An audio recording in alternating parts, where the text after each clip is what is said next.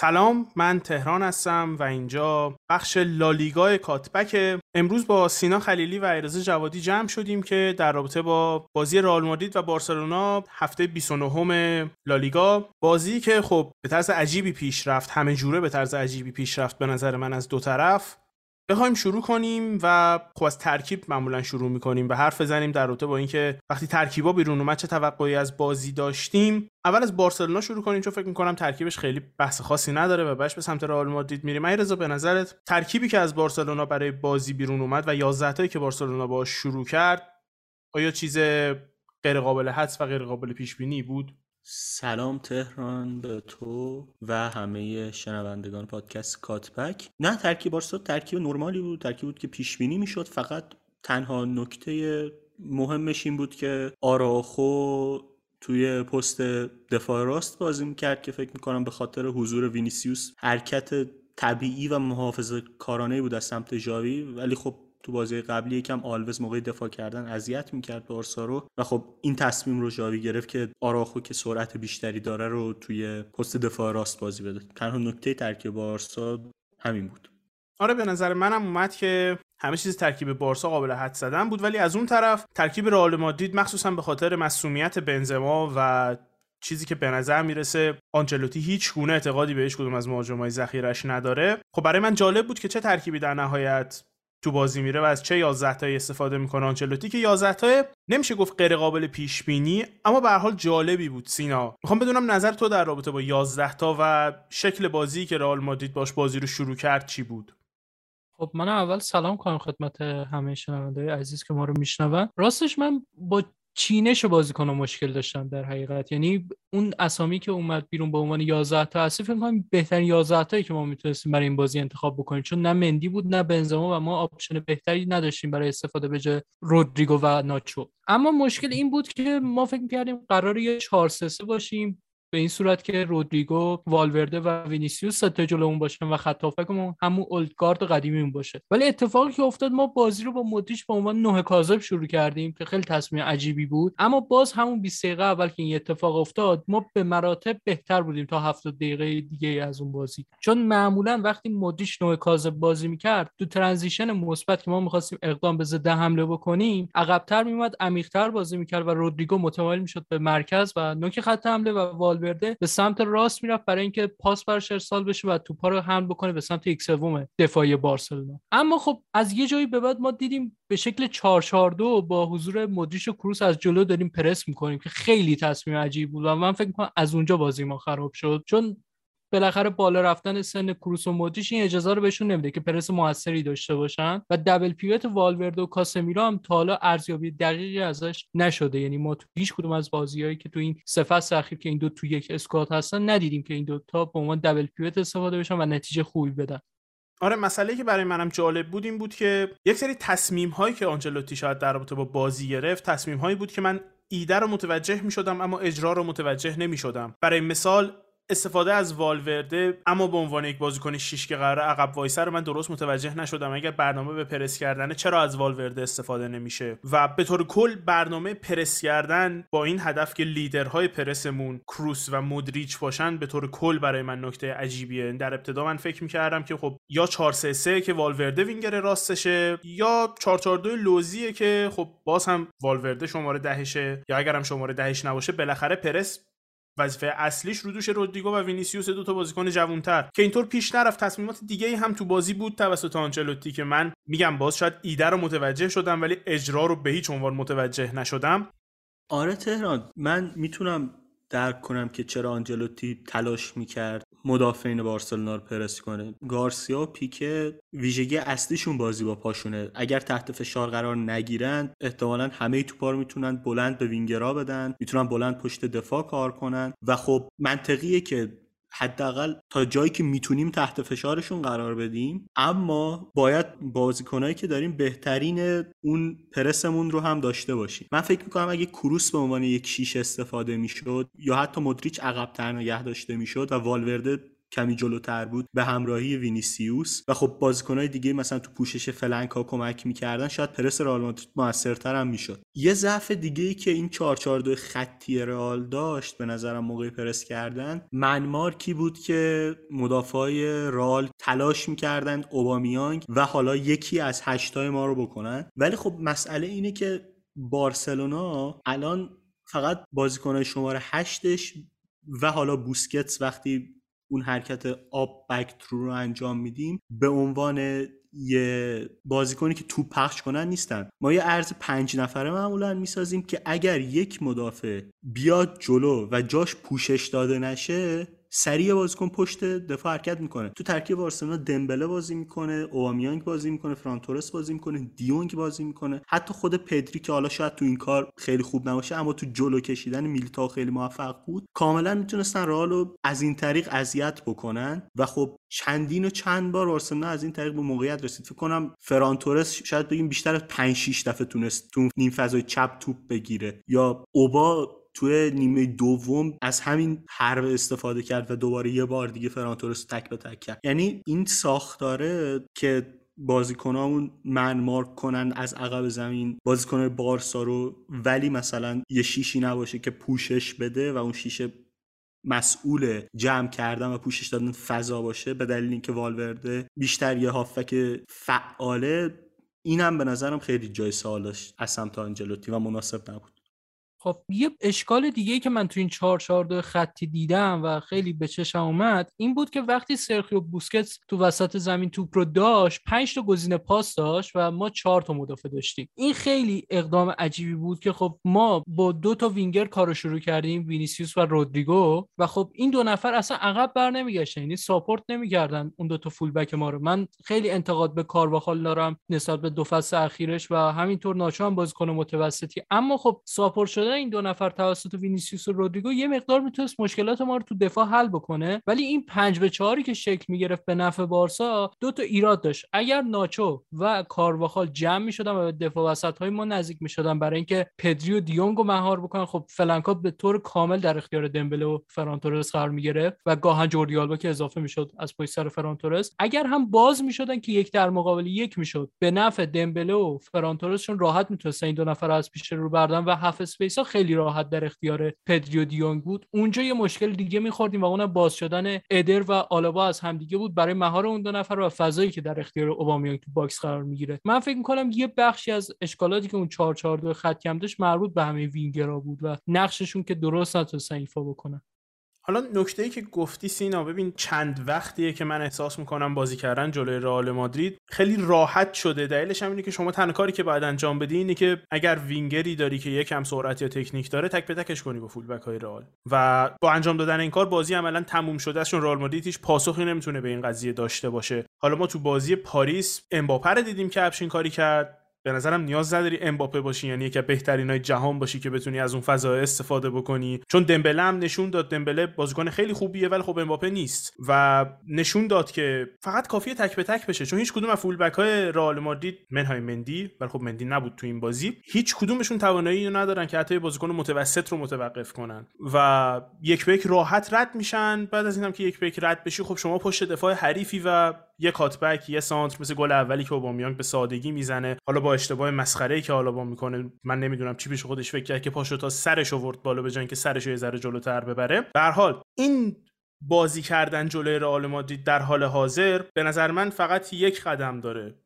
توپو ببریم گوشه و یه جوری بازی کنیم که تک به تک بشیم با فول بک های رئال. و حقیقتش اینه که من هر چقدر به این قضیه فکر می‌کنم پاسخی هم پیدا نمی‌کنم. به جز اینکه بگیم وینگرا بیان عقب کمک کنن که خب اگه وینگرا بیان عقب کمک بکنن که خب تو حمله پس کاری نمی‌تونیم انجام بدیم. وقتی تمام تیم جمع شده تو زمین خودی.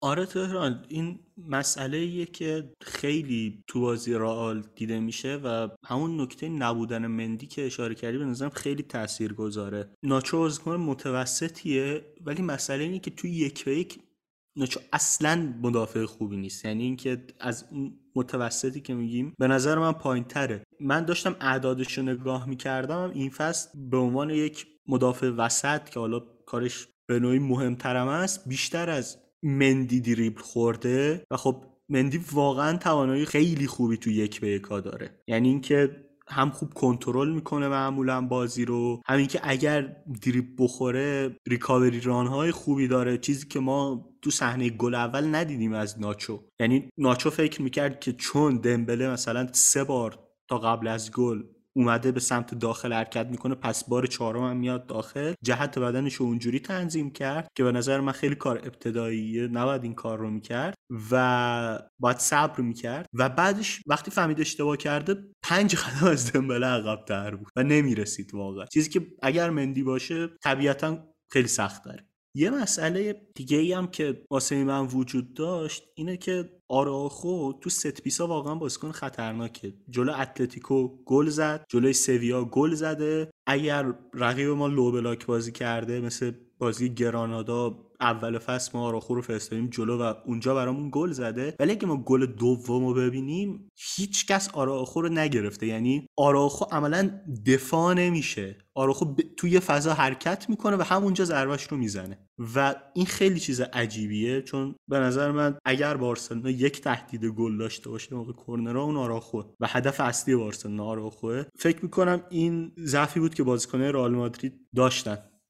اصلا از پرشی که آراوخو کرد یعنی اون صحنه ای که صحنه که نشون میده از پشت سر آراوخو که تفاوت پرشش رو با آلابا می‌بینیم مثال زدنی واقعا. و خب نکته ای هم که هست اینه که معمولا وقتی همچین بازیکنی هست کار درست دفاعی اینه که بچسبیم بهش که نتونه دورخیز کنه و بپره. در واقع رانش رو بلاک کنیم نه که وایسیم وقتی پرید یه کاری بکنیم. که خب خیلی عجیب بود برای من. من احساس کردم اینطور نبود که کسی نگرفته باشد. شای رضا احساس کردم آلابا مسئولش بود اما آلابا run ش رو block نمی‌کنه میدوه بره توپو بزنه. که خب با پرشی که انجام داد من فکر می‌کنم خیلی miscalculate کرده بود توانایی پرش خودش رو. چون توپ قشنگ دو متری بالا سرش رد شد و رسید پشت سرش. بگذریم. یه بحث دیگه که برای من جالب بود و خب این مسئله که من کاملا متوجهم که بخش بزرگی از بازی مالکیت محور و بخش بزرگی از بازی که تیم های کرویف انجام می‌دادن تیم های رینوس میخلز انجام می‌دادن و تیم های گواردیولا هنوز هم انجام میدن و اونم خطاهای تاکتیکیه که اگر بر فرض ما توپ را دست دادیم و پرسمون هم بلافاصله شکست یکی از بازیکنها به قول معروف باید take one for team کنه یه خطایی بکنه کارت زرد بگیره و تموم بشه که بتونیم برگردیم و دفاع بکنیم. مسئله که تو این قضیه وجود داره ای اینه که تا یه حدی شما می‌تونین کار رو انجام بدی. و اگه بیشتر از این بشه بیشتر از یک حدی بشه بازیکنای مهم تو از دست میدی یا اصلا اخراجی میدی تو بازی و کنترل بازی از دستت در میره. واسه همین می‌خوام ازت بپرسم که به نظرت rest defense بارسلونا چی جوریه و کجاش ایراد داره که انقدر تیم بارسلونا به درستی مجبور میشه که خطا بکنه و کارت بگیره؟ به نظر من استفاده از فرانتورس، اووامیان یا دمبله یا آداما ویژگی مثبت زیادی داره. ما بازیکنی داریم که می‌تونه یک به یک برداره می‌تونه تو فضا حرکت کنه می‌تونه گل بزنه. اینا ویژگی مثبتشی که دیدیم تو این بازی. اما ویژگی منفیش اینه که این بازیکنهایی که اسپردم معمولا تو پم زیاد دو میدن. یعنی توی یک سوم تهاجمی رقیب توپ لو میدن و باعث میشه که ما بازیکنان کارت زرد بگیرن. ما تو نیمه اول هر سه تا هافبکمون می‌تونستن کارت زرد بگیرن. دیونگ و بوسکتس که گرفتند حالا دیونگ فکر کنم سر لیز خوردن پدری کارت زردشو گرفت. یه لحظه سر خورد و توپ لو رفت مجبور شد بگیره ولی فران یه جا توپ لو داد و بوسکتس سر همین مسئله کارت گرفت اگر اشتباه نکنم. و خب خود پدری هم می‌تونست کارت زرد بگیره. اگه داور اونجا ترجیح می‌داد که مثلا آوانتاژ نده و اون تک به تک وینیسیوس رو مثلا خطا بگیره یا بعدش ترجیح بده به پدری کارت بده. چون حرکت پدری خطا بود کاملا داور کاملا دستش باز بود که کارت بده. و اینکه مثلا تو تو 35 دقیقه سه تا هافبک اصلی کارت زرد بگیرن به نظر من اصلا نشونه خوبی نیست. و به نظرم بارسلونا باید تو این زمینه بهتر شه که توپای کمتری لو بده تو یک سوم تهاجمی رقبا میانی. و خب این کمک می‌کنه به اینکه ما ساختار دفاعی بهتری داشته باشیم و راحت تر بتونیم بازیمون رو انجام بدیم. این فکر کنم فعلا بزرگترین مشکل بارسلوناه و باید این مسئله شه.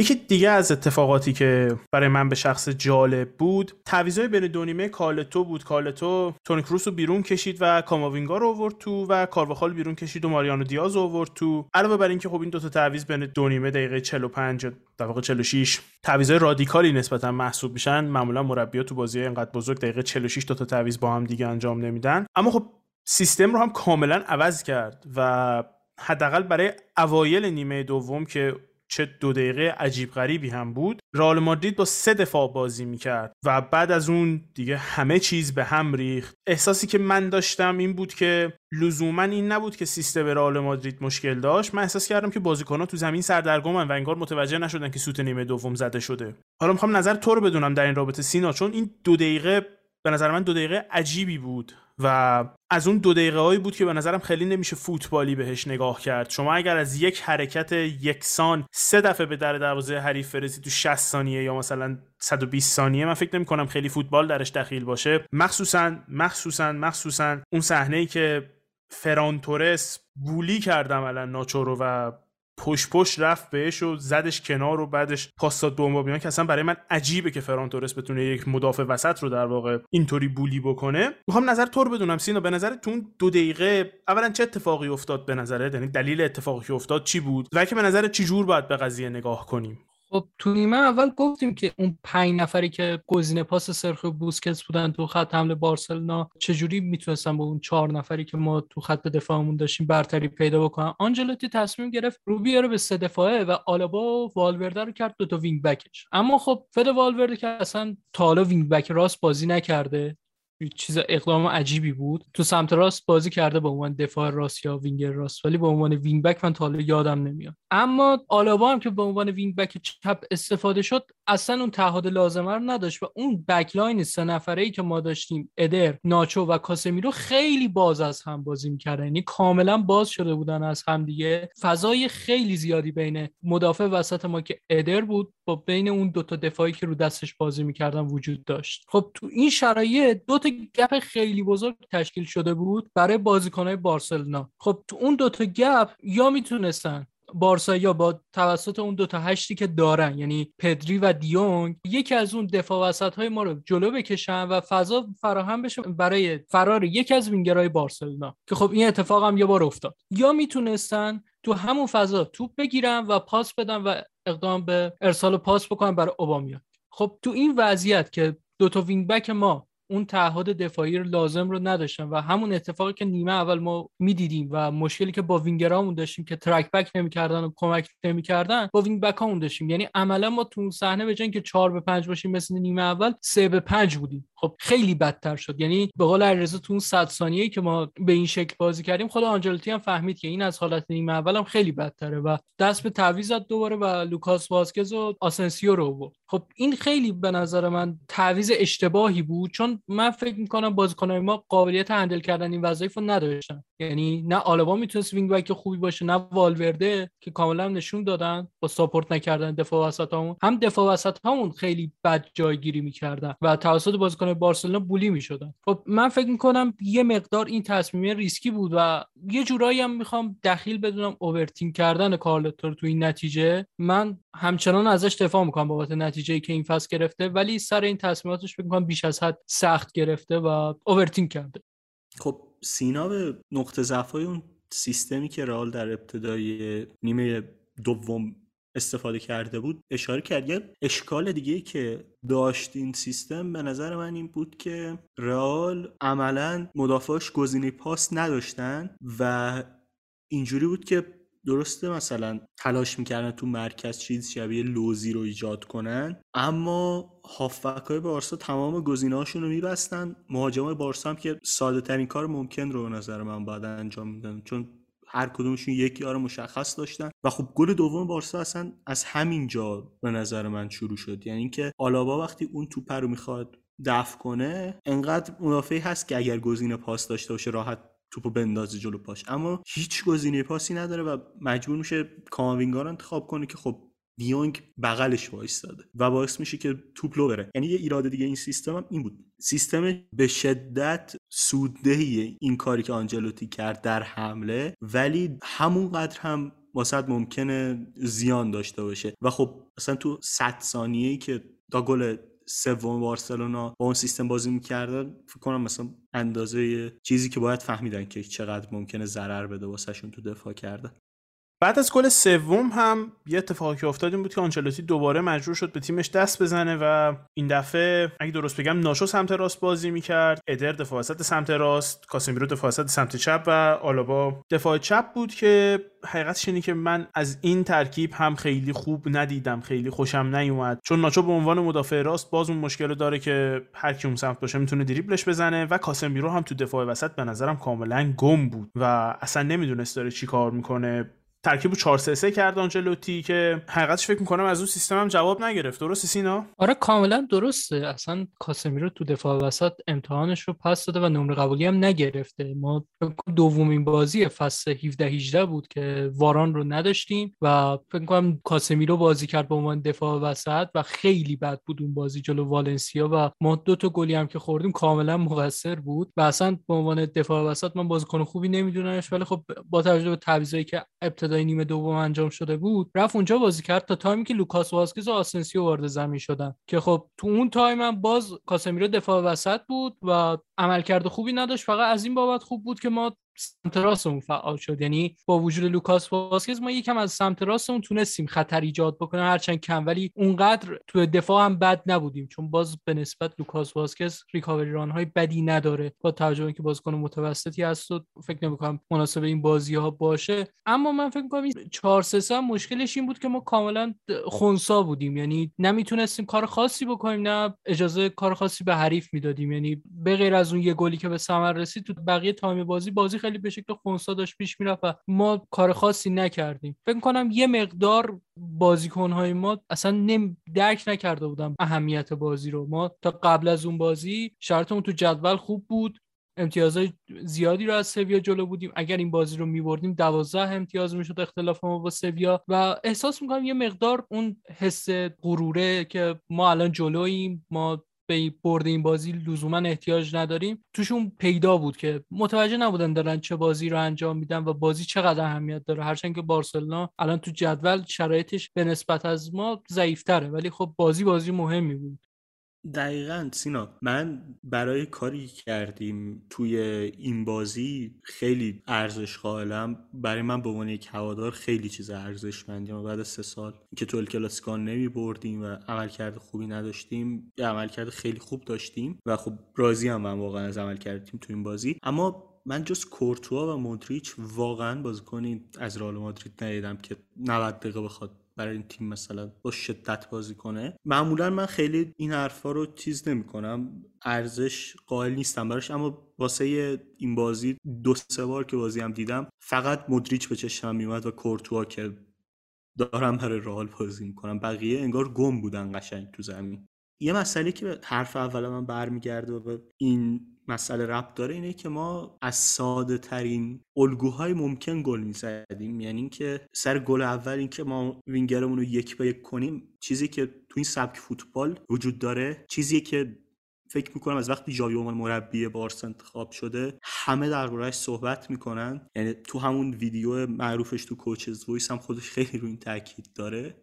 و خب مثلا می‌بینیم ناچو نه عملکرد داره یا وینیسیوس بر نمیگرده. با درخواست مربی یا اینکه حالا احتمالا با درخواست مربی چون می‌خوان تو حمله تیم عملکرد خوبی داشته باشه و باید بالاتر بازی کنه گل دوم که یه ضربه سر بود که آراخو به من بزرگترین تهدید گل بارسا تو ضربات کاشته‌ست. گل سوم یه بازپسگیری سریع توپ تو زمین بود که ما از اون طریق گل زدیم و گل چهارم یه پترن ساده ای بود که ما خیلی استفادهش کرده بودیم از زمان اومدن شاوی یعنی اینکه مدافعمون توپ رو بلند بفرسته و یکی از وینگران پشت دفاع رال حرکت بکنه.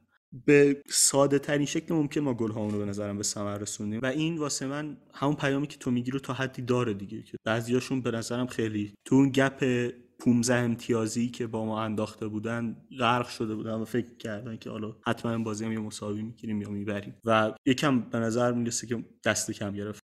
به نظر من حالا با تمام این حرفها به نظر من آنجلوتی توی این بازی تا حدی به عنوان مربی تیم مقصر بود. نقشش هم پررنگ بود در کنار خیلی از بازیکنهای تیم. اما حقیقتش با توجه به اینکه قهرمانی رال با این فاصله ای که انداخته تقریبا قطعی و عملکرد خیلی خوبی داشتن تو این فصل به نظرم حتی من تو فصل پیش که تو لیگ برتر حرف می‌زنیم در مورد کارلتو واقعا بیانصافی کردم. نمی‌دونم نظر شما چیه ولی حد من واقعا واسم انصاف اینه که بگم که با توجه به هم وضعیت اورتون همین که تو رئال مادرید به نظرم خوب کار کرد تو این مدتی که بوده حداقل من می‌تونم بگم بی‌انصافی کرد در موردش در مورد فصل قبلش. در رابطه با فصل قبلش که من همون موقع هم بهتون می‌گفتم که خیلی دارین بیانصافی می‌کنین در حق کارلتو اما بحثی که هست آره منم فکر می‌کنم که برای رئال مادرید و برای کارلو آنچلوتی مهمترین کار در حال حاضر اینه که این رختکن رو که کار سختی هم هست کار خیلی سختی هم هست ولی مجاب کنه این رختکن رو بپذیرونه بهشون این قضیه رو که ما داریم قهرمان لیگ میشیم. همه چیز تحت کنترل خودمونه. ما بهترین تیم لیگ بودیم تا الان و این یک باخت هر چقدر که بد باشه هر چقدر که تحقیرآمیز باشه فصل ما رو دیفاین نمی‌کنه. فصل ما رو تعریف نمی‌کنه در نهایت. و این تیم رئال مادرید صرف نظر از این باختی که داشته می‌تونه در آخر فصل سرشو بالا بگیره و بگه که ما قهرمان شدیم. و واسه همینم هستش که من فکر می‌کنم خیلی مهمه. یکم بزرگترین کارهایی که آنچلوتی در حال حاضر باید انجام بده اینه که این رخکن بقبولونه که اتفاقی نیفتاده. هنوز سرنوشت ما دست خودمونه. و خب اون طرف هم البته این قضیه هست که من فکر می‌کنم ژاوی اگر بتونه از نظر روحی تیمش رو سوار این قضیه و سوار این برد بکنه می‌تونه آغازی باشه این برد برای ژاوی و برای تیمش برای تمام قدمایی که می‌خواد رو به جلو برداره. هرچند خب از اون طرف هم اگر نتونه تیم رو سوار این برد بکنه ممکنه که این تیم هوا برش داره و فکر کنه ما چهار تا به رئال زدیم و تموم دیگه. ما بهترین تیم اسپانیاییم که نیستن. حقیقتشن که نیستن. اما به طور کل آره فکر می‌کنم که از نظر روحی هر دو تا تیم باید تلاش و زحمت زیادی بکشن برای اینکه از نظر روحی بتونن از این بازی استفاده بکنن. خب من اگر بخوام در مورد کل فصل صحبت کنم من راضیم از کارل آنجلوتی به عنوان سرمربی تیم. چون از 29 تا بازی که ما تو لیگ کردیم 8 تا بازی تو چمپیونز لیگ کردیم و بازی که تو کوپا دل کردیم. کلا من 4 تا بازی بوده که به عملکردش انتقاد داشتم و خب تو این تعداد بازی با این اسکوادی که ما داریم 4 تا بازی فکر کنم یه مربی اجازه داشته باشه مثلا یه سری اشتباهات داشته باشه. حالا تو این بازی اشتباهاتش خیلی فراتر بود هم استراتژی رو انتخاب کرد که اشتباه بود هم تعویضای اشتباهی کرد. ولی مثلا جلوی شریف جلوی بیلبائو تو کوپا که باختیم و اسپانیول که دو یک باختیم اینا صرفا استراتژی اشتباهی بودی که آنجلوتی انتخاب کرد این تعویضایی که کرده تعویضهای بدی نبوده فقط منجر به نتیجه نشده و الان هم تو لیگ ما نه امتیاز فاصله داریم با تیم دوم و من متوجه نمیشم انتقادهایی که از آنجلوتی از طرف طرفدار رئال میشه دقیقا بر چه موضوعی من سال پیش حالا یکم بیشتر یک سال بیشتر گذشته تو کاتبک اومدم اولین بار صحبت کردم اپیزود 56 بود. می‌تونیم بریم اپیزود گوش بدین کامنتاش رو بخونید. و اون موقع هم همین نقد به زیدان بود. زیدان ال کلاسیکو رو می‌برد درست ولی خب دو تا بازی به شاخدار باخت به جلو آلکویانام تو جام حذفی حذف شد و همین انتقاد از زیدان هم می‌شد. و خب این معادله یه جاش نمی‌خونه. بالاخره ما تو این چند سال گذشته چهار بار اون طرف معادله رو عوض کردیم. یعنی اومدیم اول به لوپتگی فرصت دادیم بعد به سولاری بعد به زیدان و الان کارلو آنچلوتی و باز ایرادات وجود داره و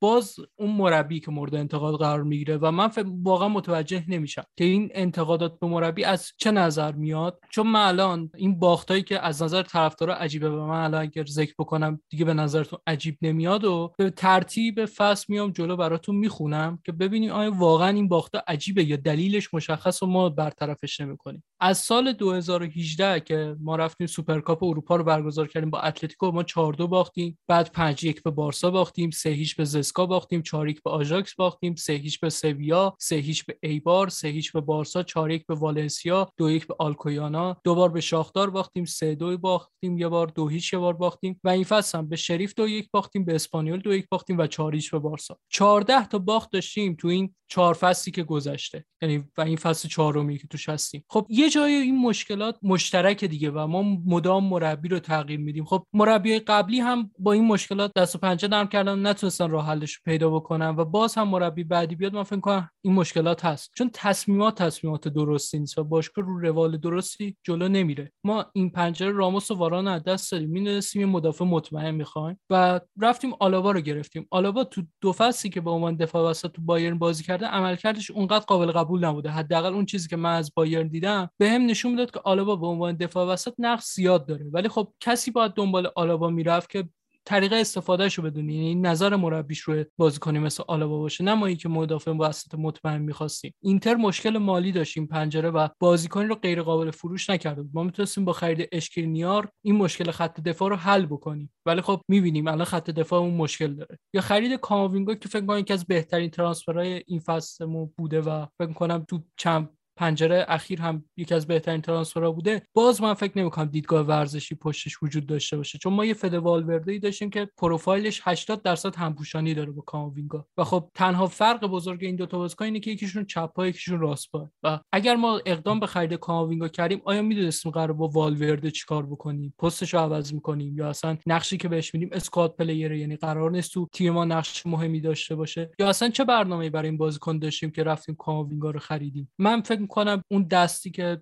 یونایتد و پاریس گذاشته بودن روی این بازیکن ما رو اغوا کرد که حتما سراغ این بازیکن بریم چون پنجره قبلتر زیدان درخواست جذب این بازیکن داده بود و قبول نکرده بوده. در مورد یوویش هازارد خیلی انتقاد میشه به کارل آنجلوتی. خب من دلیل هازارد رو متوجه میشم. هازارد تو تمرینات یک مقدار تنبل بیمسئولیتی می‌کنه و خب آنجلوتی خیلی تمرینات براش مهمه و معمولا طبق اون چیزی که حالا ما تو رال دوره اولش میدیم معمولا بازیکنه که بهتر تمرین می‌کردن فیکس می‌شدن. و در مورد یوویش هم تنها یه فصل خوب داشته این بازیکن من هر چقدر میگردم آمار خیلی خوبی که به صورت متوالی و متداوم از این بازیکن ثبت شده باشه نمی‌بینم. حتی این بازیکن انقدر رزومه خوبی نداره که هیچ باشگاهی حاضر نیست دائمی جذبش بکنه. همه قرضی میخوانش بدون بند خرید. یعنی هیچ کس مطمئن نیست که این بازیکنی که تو فرانکفورت دیدن اون خود واقعیش بوده یا over perform کرده و بازیکنی که ما داریم به صورت اورجینال می‌بینیم همین که تو رئال مادرید میاد و تو بازی ها گم میشه. من فکر می‌کنم یکم باید تجدید نظر بکنیم و نگاه بکنیم ببینیم اصلا باشگاهمون رو درست می‌شناسیم یا نه. ما توی خواب شیرینی بودیم که بارتومئو رئیس باشگاه بارسلونا بوده و خریدهای گزاف و بیدلیلی انجام می‌داد. سه تا پنجره پشت سر هم 100 میلیون بابت بازیکن‌های مختلفی پرداخت که که شاید یکیش فقط به درد بارسلونا خورد. اونم دمبله بود که خیلی از تایم فصل به خاطر مصدومیت از دست می‌داد. ولی خب الان لاپورتا هرچند باز به اونم یه سری انتقادات وارده ولی خریدهایی که انجام داده کاملا موجه دلیلشون. یعنی همین بازی که ما انجام دادیم کاملا مشخص شد فران تورس برای چی به بارسا اومده. اوبامیانگ برای چی به بارسا اومده. و حتی بازیایی که حالا قبلتر انجام می‌دادن کاملا مشخص میشه که دنی به چه دلیلی به بارسا دوباره برگشته؟ و خب ما اینا رو نداریم. یعنی الان تو لالیگا دو تا department data وجود داره برا تیم‌های لالیگا. یکیش مال سویا یکیش مال بارساست. رئال department data یی نداره. تیم scouting رئال کاملا مشخصه که داره سلیقه‌ای عمل می‌کنه. ما چند تا بازیکن از برزیل آوردیم چون روابط هد اسکاوت و باشگاه ما با اسکاوتایی که تو برزیل داره خیلی خوبه. ما باید یکم از این خواب شیرینه بیایم بیرون که آره فضا خیلی تغییر کرده. نمیشه دیگه با روش ده سال پیش که کدوم تیم کدوم بازیکن می‌خواد بخره بریم جلو و اون بازیکن رو بخریم. یا که نذاریم اونا تقویت بشن یا بریم از روی پوستر و جلد مجلات اون بازیکن معروفتر رو بخریم. فکر کنم پروفایلایی که یه باشگاه مثل رئال مادرید نیاز داره کاملا مشخصه و اینکه مربی رو مدام تغییر بدیم چیزی جز این که یه اثر موقت به وجود میاد نداره. یه بارم به نظر من اون طرف معادله رو تغییر بدیم. شاید با یه مدیریت دیگه تونستیم باشگاه مشکلاتش رو حل بکنه. حالا طرفدار رئال مادرید خیلی نگاه مثبتی به پرز دارن. من شاید نگاهم به نسبت منفی تره ولی فکر می‌کنم اینکه ما تو این چهار فصلی که داریم سپری می‌کنیم 14 تا باخته به این شکل عجیب ثبت می‌کنیم که تکرار شدنش دیگه این لغت عجیب و ازش می‌گیره نشون میده که این باشگاه کاملا مریضه لحاظ ذهنی مریضه و نیاز به یه خونه جدید داره.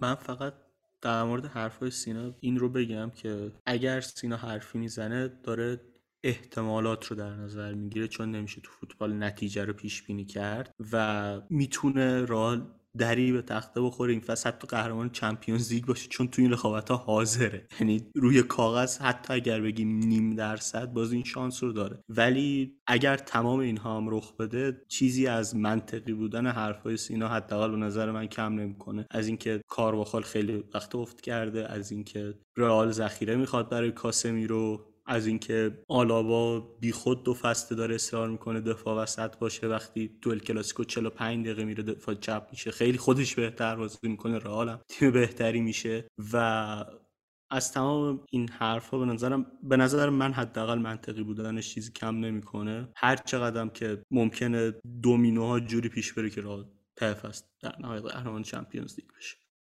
و یه نکته که من یادم رفت الان قطعا مخاطبین ما این اپیزود رو میشنون و می‌خوان راجع به برنابا جدید صحبت بکنم منم قبول دارم پروژه برنابا جدید خیلی پروژه مفید و درستیه و تو زمان درستی هم انتخاب شده. اما ورزشگاهی که توش تیم محبوبت قرار شکسته به این شکل تجربه بکنه رو من حداقل دوست ندارم. من حداقل دوست دارم با همون ورزشگاه قدیم ادامه بدیم. هرچند کهنه است هرچند نیاز به یه سری مرمت داره. ولی خب حداقل تیم خوبی داشتیم و خاطرات خوبی اونجا ثبت کردیم. یعنی اگر قرار ورزشگاهی درست بشه که کلی option به ما اضافه می‌کنه ولی تیم اون قرار توش مدام ببازه من اون ورزشگاه رو واقعا نمی‌خوام. و فکر نمی‌کنم هیچ طرفداری هم به خاطر food court شهر بازی یا سالن کنسرت به برنابو جدید بره. همه برای دیدن بازی رئال مادرید میرن و دوست دارن یه بازی خوب و برد این تیم رو ببینن. حداقل به عنوان طرفدار.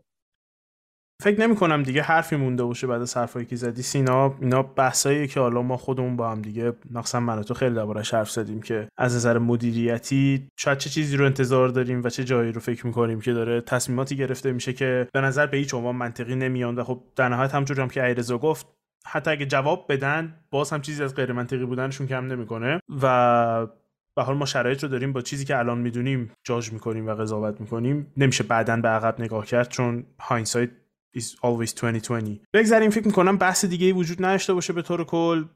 ممنونم که به ما گوش دادین و امیدوارم که از این اپیزود لذت برده باشین. مواظب خودتون باشین. این اپیزود اولین اپیزودی که بعد از عید بیرون میاد پس عیدتون هم مبارک باشه و امیدوارم که سال خوبی داشته باشین. سالی پر از سلامتی و ثروت برای خودتون خانوادهتون. مواظب خودتون باشین و خداحافظ.